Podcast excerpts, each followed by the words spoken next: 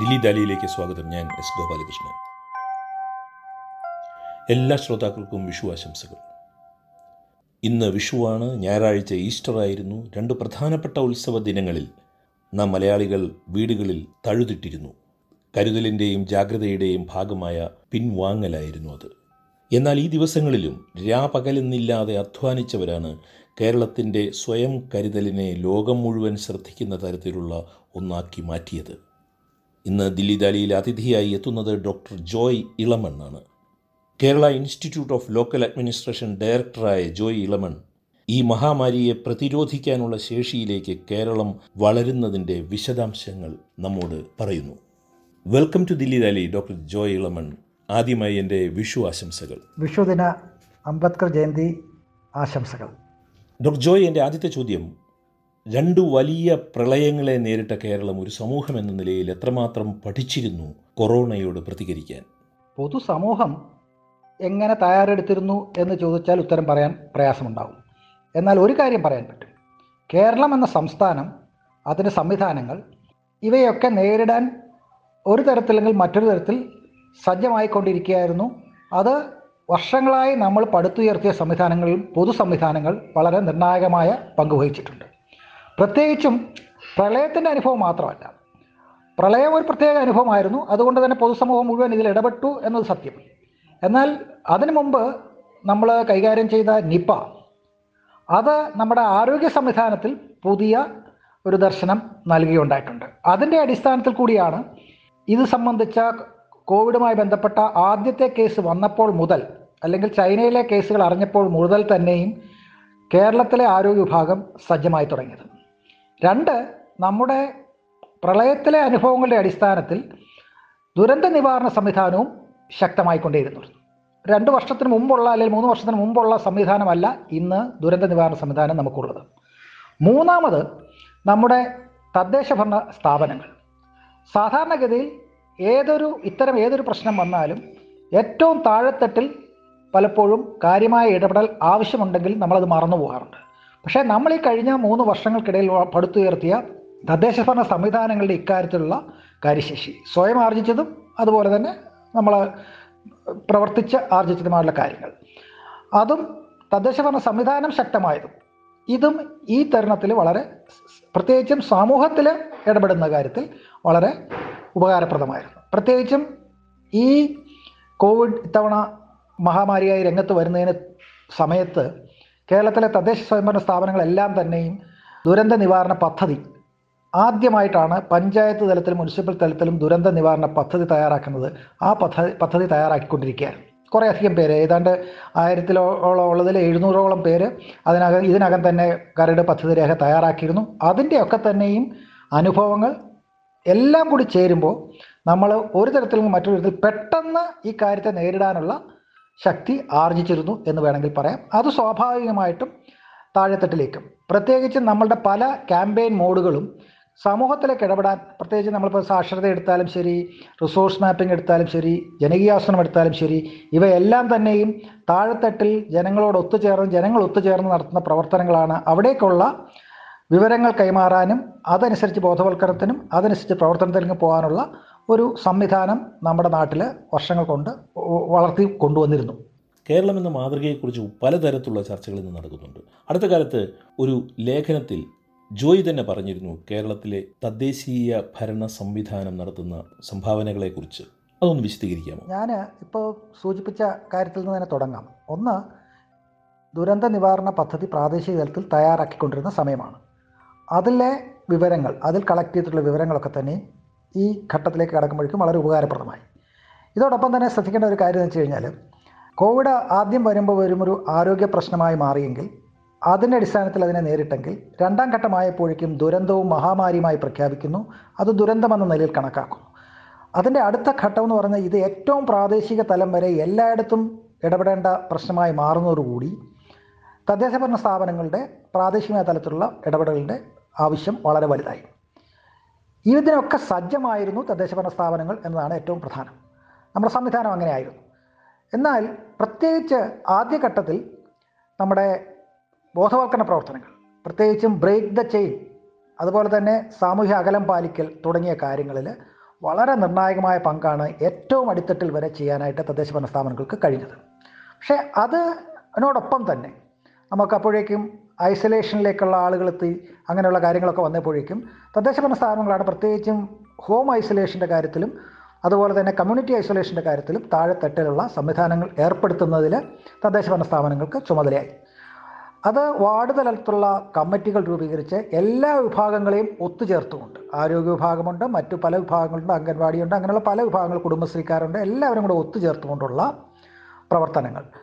അവിടെ ഈ പറഞ്ഞ ഹോം ഐസൊലേഷനുള്ളവർക്ക് വേണ്ട സംവിധാനങ്ങൾ സൗകര്യങ്ങൾ ഒരുക്കി കൊടുക്കുക.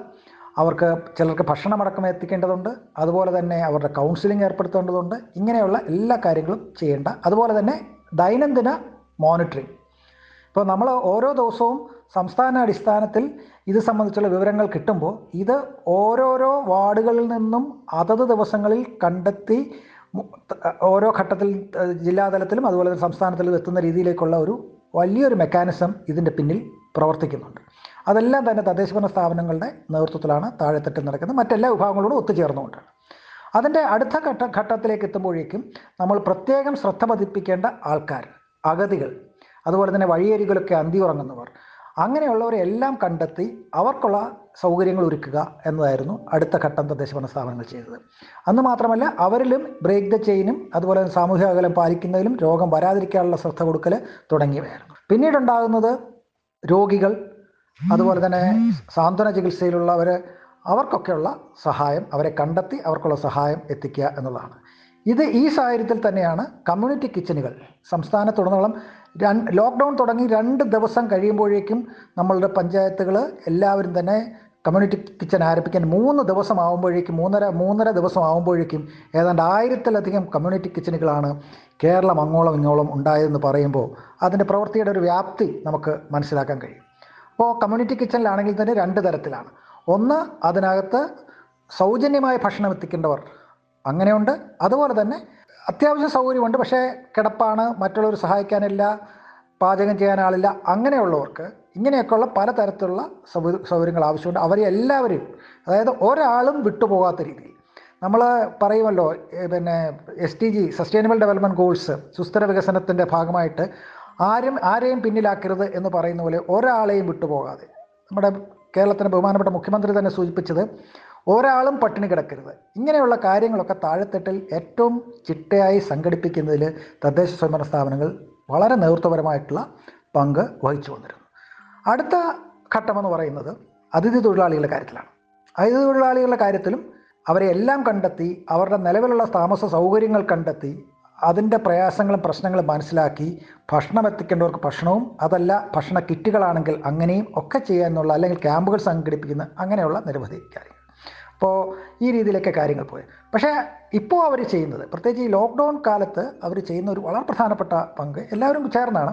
പങ്കെന്ന് വെച്ചാൽ ഈ ലോക്ക്ഡൗൺ എന്ന് പറയുന്നത് അടച്ചുപൂട്ടിയിരിക്കുക എന്നുള്ളത് മാത്രമല്ല ഭാവിയിലേക്കുള്ള തയ്യാറെടുപ്പിനുള്ള ഒരു കാലം കൂടിയായിട്ടാണ് കണക്കാക്കുന്നത്.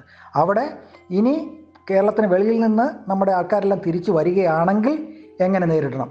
അതിനുള്ള സംവിധാനങ്ങൾ ഒരുക്കിക്കൊണ്ടിരിക്കുന്നത്. പ്രത്യേകിച്ചും ഐസൊലേഷന് വേണ്ടി നമുക്ക് ഒരുപാട് സൗകര്യങ്ങൾ വേണ്ടി വരും.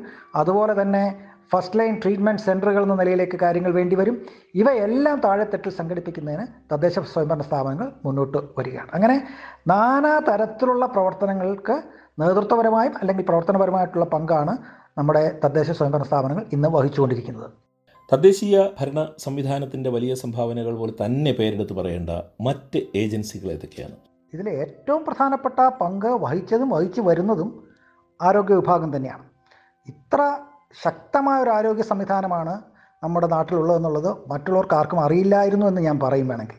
കാരണം വെച്ചാൽ ഇത്ര ചിട്ടയോടുകൂടി ഓരോ പ്രശ്നങ്ങളെയും കണ്ടെത്തി രാവും പകലുമെന്ന പോലെ തന്നെ ഇത്രയും ദിവസങ്ങളായി പ്രവർത്തിക്കുന്നത് ആരോഗ്യ വിഭാഗത്തിലെ വിവിധ തരത്തിലുള്ള തലത്തിലുള്ള ഉദ്യോഗസ്ഥരും ഡോക്ടർമാരും നഴ്സുമാരും പിന്നെ ആരോഗ്യ പ്രവർത്തകരും പിന്നെ ലാബിലുള്ളവർ അങ്ങനെ എല്ലാ വിഭാഗം ആൾക്കാരും വളരെ കാര്യമായിട്ടുള്ള പ്രവർത്തനങ്ങൾ നടക്കുന്നത്. രണ്ട് കേരളത്തെ സംബന്ധിച്ചിടത്തോളം പോലീസ് ഈ ജനമൈത്രി പോലീസ് തന്നെയാണ് പറയുന്നത്. ആ രീതിയിലുള്ള പ്രവർത്തനങ്ങൾ പോലീസിന്റെ നിർണായകമായ പങ്ക് വഹിച്ചിട്ടുണ്ട്. അതുമായി ബന്ധപ്പെട്ട ഫയർ ഫയർഫോഴ്സ് അങ്ങനെയുള്ള എല്ലാ വിഭാഗം എന്നുവെച്ചാൽ ഇങ്ങനെയുള്ള ദുരന്തങ്ങളൊക്കെ വരുമ്പോൾ സാധാരണ ഇതിൽ യൂണിഫോംഡും നോൺ യൂണിഫോംഡ് ആയിട്ടുള്ള ഫോഴ്സസ് ഒന്നിച്ച് വരിക എന്നാണ് പറയുക. അപ്പോൾ ആ രീതിയിലുള്ള എല്ലാ പ്രവർത്തനങ്ങളും നടക്കുന്നുണ്ട്. അതുപോലെ ഞാൻ കൂടുതലും ജില്ലാ അതോറിറ്റിയെക്കുറിച്ചും അങ്ങനെയുള്ളതിനെക്കാളുപരി താഴെത്തട്ടിൽ പ്രവർത്തിക്കുന്നവരെന്ന നിലയിൽ ഞാൻ പറയുക തദ്ദേശഭരണ സ്ഥാപനങ്ങൾ എന്ന് പറയുമ്പോൾ ജനപ്രതിനിധികളും അതുപോലെ തന്നെ അവിടുത്തെ ജീവനക്കാരും. പിന്നെ ഒറ്റ ഒറ്റക്കെട്ടായി നിന്നാണ് ഈ പ്രവർത്തനങ്ങൾ സംഘടിപ്പിക്കുന്നത്. പിന്നെ ഉള്ളത് നമ്മളുടെ അംഗൻവാടി വർക്കർമാരുണ്ട് ആശാ വർക്കർമാരുണ്ട്. അത് പിന്നെ നമ്മുടെ ആരോഗ്യ വിഭാഗത്തിന്റെ ഭാഗമായിട്ട് തന്നെയാണ്. എങ്കിലും അവരൊക്കെ ഓരോ ദിവസവും നമ്മൾ അറിയുന്നില്ല താഴെത്തട്ടിൽ ആശാ വർക്കർമാരും അംഗൻവാടി ടീച്ചർമാരും അതുപോലെ തന്നെ കുടുംബശ്രീ സംവിധാനം കുടുംബശ്രീ ഇത് ഇവയെല്ലാം നമ്മുടെ ശക്തിയാണ്. ഇവരെ വളരെ നിർണായകമായ പങ്കാണ് വഹിച്ച് വരുന്നത്. ഓരോ കാര്യങ്ങൾ നമ്മൾ സൂചിപ്പിച്ച ഓരോ കാര്യം. അതുപോലെ തന്നെ നമുക്ക് കൂടുതലായിട്ടുള്ളത് സന്നദ്ധ പ്രവർത്തകരുടെ ഒരു വലിയ ഭാഗമുണ്ട്. അവർ ഇതിനകത്തുണ്ട്. ഇതൊക്കെ പറഞ്ഞാൽ ശരി സംസ്ഥാന ഗവൺമെന്റ് സംസ്ഥാന സർക്കാർ എന്ന നിലയിൽ ഒരു എണ്ണയിട്ട യന്ത്രം പോലെ ഒരു കൃത്യമായ പരിപാടിയോടുകൂടി ഓരോ ദിവസവും നമ്മുടെ മുമ്പിൽ എത്തുകയാണ്. രാവിലെ മുതൽ രാത്രി വരെയുള്ള ഓരോ കാര്യങ്ങളെക്കുറിച്ചും കൃത്യമായ അവലോകനവും കൃത്യമായിട്ടുള്ള പുതിയ നിർദ്ദേശങ്ങളും ഒക്കെ രൂപീക്ക് രൂപീകരിക്കുന്നതിൽ ഏറ്റവും ചെറിയ കാര്യങ്ങൾ വരെ കണ്ടെത്തി അതിനൊക്കെയുള്ള പോംവഴികൾ സജസ്റ്റ് ചെയ്യുന്ന ഒക്കെ തന്നെയുള്ള ഒരു അപ്പോൾ ഞാൻ പറഞ്ഞാൽ വെച്ചാൽ ഇതൊരു എല്ലാവരും ചേർന്നുള്ളൊരു സംവിധാനമായിട്ടാണ് ഞാൻ കാണുന്നത്. അപ്പോൾ അതിനകത്ത് സംസ്ഥാന ഗവൺമെന്റിന്റെ വലിയൊരു നേതൃത്വ ഭാഗമുണ്ട്. അതുപോലെ തന്നെ വിവിധ വിഭാഗങ്ങളുണ്ട് ഡിപ്പാർട്ട്മെന്റുകളുണ്ട് ഏജൻസികളുണ്ട് നിരവധി ഏജൻസികളുണ്ട് തദ്ദേശഭരണ സ്ഥാപനങ്ങളുണ്ട്. അതുമായി ബന്ധപ്പെട്ട ഞാൻ പറയാം തദ്ദേശഭരണ സ്ഥാപനങ്ങളും അനുബന്ധമായിട്ടുള്ള വിവിധ സംവിധാനങ്ങളും എല്ലാവരും ചേർന്നാണ്. അതിനകത്ത് കുടുംബശ്രീ പ്രവർത്തകരും ഒക്കെ തന്നെയും വളരെ നിർണായകമായിട്ട് പങ്കാണ് ഇപ്പോൾ വഹിച്ചു വരുന്നത്. പ്രവാസികളുടെയൊക്കെ തിരിച്ചുവരവിനെക്കുറിച്ച് സംസാരിച്ചു കൊണ്ടിരിക്കുമ്പോൾ സംസാര വിഷയമാകുന്ന ഒരു പ്രശ്നമാണ് ഞാൻ ചോദിക്കുന്നത്. കേരളത്തിൽ ഒഴിഞ്ഞു കിടക്കുന്ന കെട്ടിടങ്ങൾ ഉപയോഗത്തിലില്ലാത്ത ആശുപത്രി സൗകര്യങ്ങൾ ഇവയുടെയൊക്കെ കണക്കുണ്ടോ? ചോദിക്കേണ്ട ഒരു ചോദ്യം തന്നെയാണെന്ന് എനിക്ക് തോന്നുന്നത്. വളരെ നല്ല ചോദ്യമാണ്. കാരണം വെച്ചാൽ നമ്മുടെ പഴയ ഒരു കണക്ക് പ്രകാരം തന്നെ നമുക്ക് ഏതാണ്ട് പതിനൊന്ന് പന്ത്രണ്ട് ലക്ഷം വീടുകളാണ് ഒഴിഞ്ഞു കിടക്കുന്നത്. ഒരു വശത്ത് വീടില്ലാത്തവർ എന്ന ഒരു വിഭാഗം കിടക്കുമ്പോൾ തന്നെയാണ് നമുക്കൊരു പതിനൊന്ന് പന്ത്രണ്ട് ലക്ഷം വീടുകൾ ഒഴിഞ്ഞു കിടക്കുന്ന സ്ഥിതിയുണ്ട്. എന്നാൽ ആവശ്യങ്ങളൊക്കെ വരുമ്പോൾ തന്നെ നമ്മൾ ഉണ്ട് ഉണ്ടെന്ന് പറയുമെങ്കിലും നമ്മൾ അതിന്റെ സൗകര്യം ഉപയോഗിക്കാൻ ശ്രമിക്കാറില്ല. പക്ഷേ ഇത്തവണ അതിനുള്ളൊരു വലിയ കണക്കെടുപ്പ് നടന്നുകൊണ്ടിരിക്കുകയാണ്. കാരണം എന്ന് വെച്ച് കഴിഞ്ഞാൽ ഞാൻ മുമ്പേ സൂചിപ്പിച്ചതുപോലെ തന്നെ വെളിയിൽ നിന്നുള്ള ആളുകളെല്ലാം തിരിച്ചെത്തിയാൽ അവരെ നേരിട്ട് തന്നെ ഐസൊലേഷനിലേക്ക് സ്വന്തം വീട്ടിൽ നിന്ന് പോകാനൊക്കില്ല നേരിട്ട് തന്നെ ഐസൊലേഷനിലേക്ക് പോകേണ്ടി വരും. പതിനാല് ദിവസത്തെങ്കിലും മിനിമം ഐസൊലേഷൻ വേണ്ടി വരും ക്വാറന്റൈൻ വേണ്ടി വരും. അങ്ങനെയൊക്കെ വരുമ്പോഴേക്കും ആ രീതിയിലുള്ള ക്വാറന്റൈൻ സംവിധാനം ഒരുക്കണമെങ്കിൽ ഈ വീടുകൾ വേണം. ആ വീടുകൾ തരാൻ ആളുകൾ സന്നദ്ധരാകണം. അതല്ലെങ്കിൽ ആ രീതിയിൽ അതിനെന്ത് നിയമ നട നിയമ രീതിയിൽ എടുക്കാൻ കഴിയുമെന്നതിനെക്കുറിച്ച് ആലോചിക്കേണ്ടി വരും. അതുപോലെ തന്നെ നിരവധി കെട്ടിടങ്ങളുണ്ട്. പ്രത്യേകിച്ചും ഇപ്പോൾ ഈ സമയത്താണെങ്കിൽ ഹോസ്റ്റലുകൾ പലതും. അതുപോലെ തന്നെ പരിശീലന കേന്ദ്രങ്ങളുടെ പല സംവിധാന സൗകര്യങ്ങളും. അതുപോലെ തന്നെ ഹോട്ടലുകളും ലോഡ്ജുകളും. അതുപോലെ തന്നെ ഇവിടെ സൂചിപ്പിച്ചതുപോലെ നമുക്ക് കുറേയധികം ആശുപത്രികൾ ഇടക്കാലത്ത് പ്രത്യേകിച്ചും ഈ ഒരു മധ്യനിരയിലുള്ള പല ആശുപത്രികളും പല കാരണങ്ങൾ കൊണ്ടും ഈ കാലയളവിൽ അടഞ്ഞിട്ടുണ്ട്. സ്വകാര്യ ആശുപത്രികൾ. അവയുടെ സൗകര്യങ്ങൾ ഉപയോഗിക്കാൻ പറ്റും. ഇതെല്ലാം ആവശ്യം വരുമെന്നുള്ള രീതിയിലല്ല ഞാൻ പറയുന്നത്. പക്ഷേ ഒരു ആവശ്യം വന്നാൽ എപ്പോൾ വേണമെങ്കിലും ഉപയോഗപ്രദമാക്കണം എന്ന രീതിയിലേക്ക് ഉള്ള കാര്യങ്ങൾ നീക്കിക്കൊണ്ടിരിക്കുകയാണ്. ഇപ്പോൾ ആ കണക്കെടുപ്പാണ് നടക്കുന്നത്. എത്ര മുറികൾ നമുക്ക് കിട്ടും? മുറികൾ എന്ന് തന്നെ കണക്കാക്കേണ്ടി വരും. കാര്യം ഒരു മുറിയിൽ ഒരാളെ മാത്രമേ കിടത്താൻ കഴിയുള്ളൂ. ആ രീതിയിൽ എത്ര മുറികൾ കിട്ടുമെന്നുള്ള അടക്കമുള്ള കണക്കുകൾ പഞ്ചായത്തുകൾ തദ്ദേശഭരണ സ്ഥാപനങ്ങൾ മുനിസിപ്പാലിറ്റികൾ കണക്ക് കണക്കെടുത്തുകൊണ്ടിരിക്കുകയാണ് അവ നമുക്ക് ഞാൻ മുമ്പ് സൂചിപ്പിച്ച പോലെ ഈ പ്ലാനിംഗ് ആണ് ഈ ലോക്ക്ഡൗൺ പീരീഡിൽ ഭാവിയിലേക്കുള്ള പ്രവർത്തനമാണ് ഇവരെല്ലാം ഇപ്പോൾ നടത്തിക്കൊണ്ടിരിക്കുന്നത്. കേരള ഇൻസ്റ്റിറ്റ്യൂട്ട് ഓഫ് ലോക്കൽ അഡ്മിനിസ്ട്രേഷന്റെ ഡയറക്ടർ എന്ന നിലയിൽ ഡോക്ടർ ജോയ് ഇളമണ്ണിനോട് എനിക്ക് ചോദിക്കാൻ ഒരു ചോദ്യം കൂടിയുണ്ട്. ആ ചോദ്യത്തിന് രണ്ട് ഭാഗങ്ങളുണ്ട്. തദ്ദേശീയ ഭരണ സംവിധാനങ്ങളുടെ കാര്യക്ഷമത മറ്റിന്ത്യൻ സാഹചര്യങ്ങൾ വെച്ച് നോക്കുമ്പോൾ കേരളം വളരെ മുന്നിലാണ് എന്ന് നമുക്കറിയാം. ഇതിനുള്ള പ്രധാന കാരണം എന്താണ്? ഈ ചോദ്യത്തിന്റെ രണ്ടാമത്തെ ഭാഗം ഇനിയും നന്നാകേണ്ടതായി തോന്നുന്ന കാര്യങ്ങൾ നമ്മുടെ ജനകീയ പങ്കാളിത്ത തദ്ദേശ സംവിധാനങ്ങളിലുണ്ടോ? ഞാനൊരൊറ്റ ഉദാഹരണമേ പറയുള്ളൂ. രണ്ടായിരത്തി പതിനെട്ടിലെ മഹാമാരിയും പ്രളയവും. അന്ന് പ്രളയം വരാൻ സാധ്യതയുണ്ടെന്ന് അറിഞ്ഞ രാത്രി മുതൽ ആളുകളെ വിളിച്ചുണർത്തി അതത് കേന്ദ്രങ്ങളിലേക്ക് മാറ്റുന്ന പ്രവർത്തനങ്ങൾ തുടക്കം കുറിച്ചതിന് ശേഷം ക്യാമ്പ് അവസാനിപ്പിക്കുന്ന ദിവസം വരെയും സ്വന്തം വീട് പോലും വെള്ളം കയറിയെന്ന് ഓർക്കാതെ പ്രവർത്തനങ്ങൾ ഇറങ്ങിയവരാണ് തദ്ദേശ ഭരണ സ്ഥാപനങ്ങളിലെ ജനപ്രതിനിധികളും ഉദ്യോഗസ്ഥരുമെല്ലാം. അത് അവർക്ക് പകർന്നു നൽകിയ വലിയൊരു അനുഭവമുണ്ട്. പക്ഷേ അത് കഴിഞ്ഞിട്ടൊരു പ്രളയം ഉണ്ടായി എന്നാണ് ഞാൻ പറയുക. ഇത് കഴിഞ്ഞിട്ടുള്ള പരാതി പ്രളയം. ആ പ്രളയം ചെന്നെത്തിയത് തദ്ദേശ ഭരണ സ്ഥാപനങ്ങളാണ് അവർക്കല്ല യഥാർത്ഥത്തിൽ ഉത്തരവാദിത്വം പക്ഷേ ആളുകളെല്ലാം ഓടിച്ചെന്നത് തദ്ദേശ ഭരണ സ്ഥാപനങ്ങളിലേക്കാണ്. എന്തുകൊണ്ടാണ്? കാരണം ഈ ഇരുപത്തഞ്ച് വർഷത്തിനിടയിൽ തങ്ങളുടെ പ്രവർത്തനങ്ങളിലൂടെ നേടിയ കാര്യശേഷി അത് ജനങ്ങൾ തിരിച്ചറിഞ്ഞിരിക്കുന്നു. ഞങ്ങളുടെ ഏറ്റവും അടുത്ത സർക്കാർ ഈ തദ്ദേശ ഭരണ സർക്കാരാണ് എന്ന് ജനങ്ങൾക്ക് ബോധ്യം വന്നതിന്റെയും കൂടി അടിസ്ഥാനത്തിലാണ് ആളുകൾ നേരെ തദ്ദേശഭരണ സ്ഥാപനങ്ങളിലേക്ക് ചെല്ലുന്നത്. അപ്പോൾ ഇത് വലിയ വ്യത്യാസമാണ്. ഇരുപത്തഞ്ച് വർഷം കൊണ്ടായ വലിയ വ്യത്യാസം. ഇങ്ങനെയുള്ള കാര്യങ്ങൾ നേരിടാൻ നടത്തുവാൻ എല്ലാം ഉള്ള കാര്യശേഷി ഒരു സംവിധാനം എന്ന നിലയിൽ തദ്ദേശ സ്വയംഭരണ സ്ഥാപനങ്ങൾ നേടി കഴിഞ്ഞിരിക്കുന്നു. അതിന്റെ അർത്ഥം എല്ലാ കൊച്ചു കാര്യങ്ങളും ചെയ്യാനുള്ള കഴിവെന്നൊന്നുമല്ല. ഇനിയും ഒരുപാട് മുമ്പോട്ട് പോകേണ്ടത്. എങ്കിലും ശരി ഈ അടുത്ത ഇടയിൽ ഞാൻ പറഞ്ഞില്ലേ അടുത്ത ഇടയിൽ രൂപീകരിച്ച ഈ തദ്ദേശ ഭരണ സ്ഥാപനങ്ങളുടെ നേതൃത്വം രൂപീകരിച്ച ദുരന്ത നിവാരണ പദ്ധതി അടക്കം. അതൊക്കെ തന്നെയും നമ്മൾ സാധാരണഗതിയിൽ തദ്ദേശ ഭരണ സ്ഥാപനങ്ങൾക്ക് ചെയ്യാൻ കഴിയുന്നതാണെന്ന് നമുക്ക് വിശ്വസിക്കാൻ കഴിയുന്നതല്ല. പക്ഷെ അത്ര കൃത്യമായിട്ടാണ് ഈ കാര്യങ്ങളെല്ലാം ചെയ്യാനുള്ള കഴിവ് തദ്ദേശഭരണ സ്ഥാപനങ്ങൾ ആർജിച്ചത്. അതിനുള്ള പരിശീലന പരിപാടികളും കാര്യശേഷി വികസന പരിപാടികളും കിലയുടെയൊക്കെ നേതൃത്വത്തിൽ ഒരുപാട് അന്ന് മുതൽ ജനകീയാസനം തന്നെ ഒരു കാര്യശേഷി വികസന പരിപാടി തന്നെയായിരുന്നു. അതുപോലെ തന്നെ സർക്കാർ നൽകിയിട്ടുള്ള സർക്കാരുകൾ നൽകിയിട്ടുള്ള ശക്തി. തദ്ദേശഭരണ സംവിധാനങ്ങൾക്ക് സ്ഥാപനങ്ങൾക്ക് വേണ്ടത്ര അനുകൂലമായിട്ടുള്ള നിലപാടുകൾ എടുക്കുന്ന രീതി. ഇതെല്ലാം കൊണ്ട് തന്നെ കേരളത്തിലെ തദ്ദേശ ഭരണ സംവിധാനം ശക്തി ആർജിച്ചിട്ടുണ്ട് അവരുടെ കാര്യശേഷിയും അതിനനുസരിച്ചിട്ട് തന്നെ വളർന്നിട്ടുണ്ട്. പക്ഷേ ഒരുപാട് മുമ്പോട്ട് പോകാനുണ്ടെന്നുള്ളത് സത്യം. ദില്ലി ദാലിയിൽ അതിഥിയായി എത്തിയതിൽ ജോയോടുള്ള അകൈതവമായ നന്ദി ഞാൻ രേഖപ്പെടുത്തുകയാണ്. Thank you Joy Elamon. ഇങ്ങനെ ഒരു അവസരം നൽകിയതിന് വളരെ നന്ദി. ഇത്തരം അവസരങ്ങളിലാണ് നമ്മൾ പല കാര്യങ്ങളും കൂടുതൽ വിശദമായി ആലോചിക്കുകയും തിരുത്തലുകൾ വരുത്തുകയും മുമ്പോട്ട് പോകാനുള്ള ആശയങ്ങൾ ലഭിക്കുകയും ചെയ്യുക. വളരെ നന്ദി. കൊറോണയെ നേരിടുവാൻ നമ്മെ സജ്ജമാക്കിയെടുത്ത ഭരണ സംവിധാനങ്ങളെക്കുറിച്ച് അവരുടെ സംഭാവനകളെക്കുറിച്ച് നമ്മോട് സംസാരിച്ചത് കേരള ഇൻസ്റ്റിറ്റ്യൂട്ട് ഓഫ് ലോക്കൽ അഡ്മിനിസ്ട്രേഷന്റെ ഡയറക്ടറായ ഡോക്ടർ ജോയ് ഇളമൺ ആയിരുന്നു. ഇതോടുകൂടി ദില്ലി ദാലിയുടെ ഈ ലക്കം അവസാനിക്കുന്നു. സ്നേഹപൂർവം ഞാൻ എസ് ഗോപാലകൃഷ്ണൻ.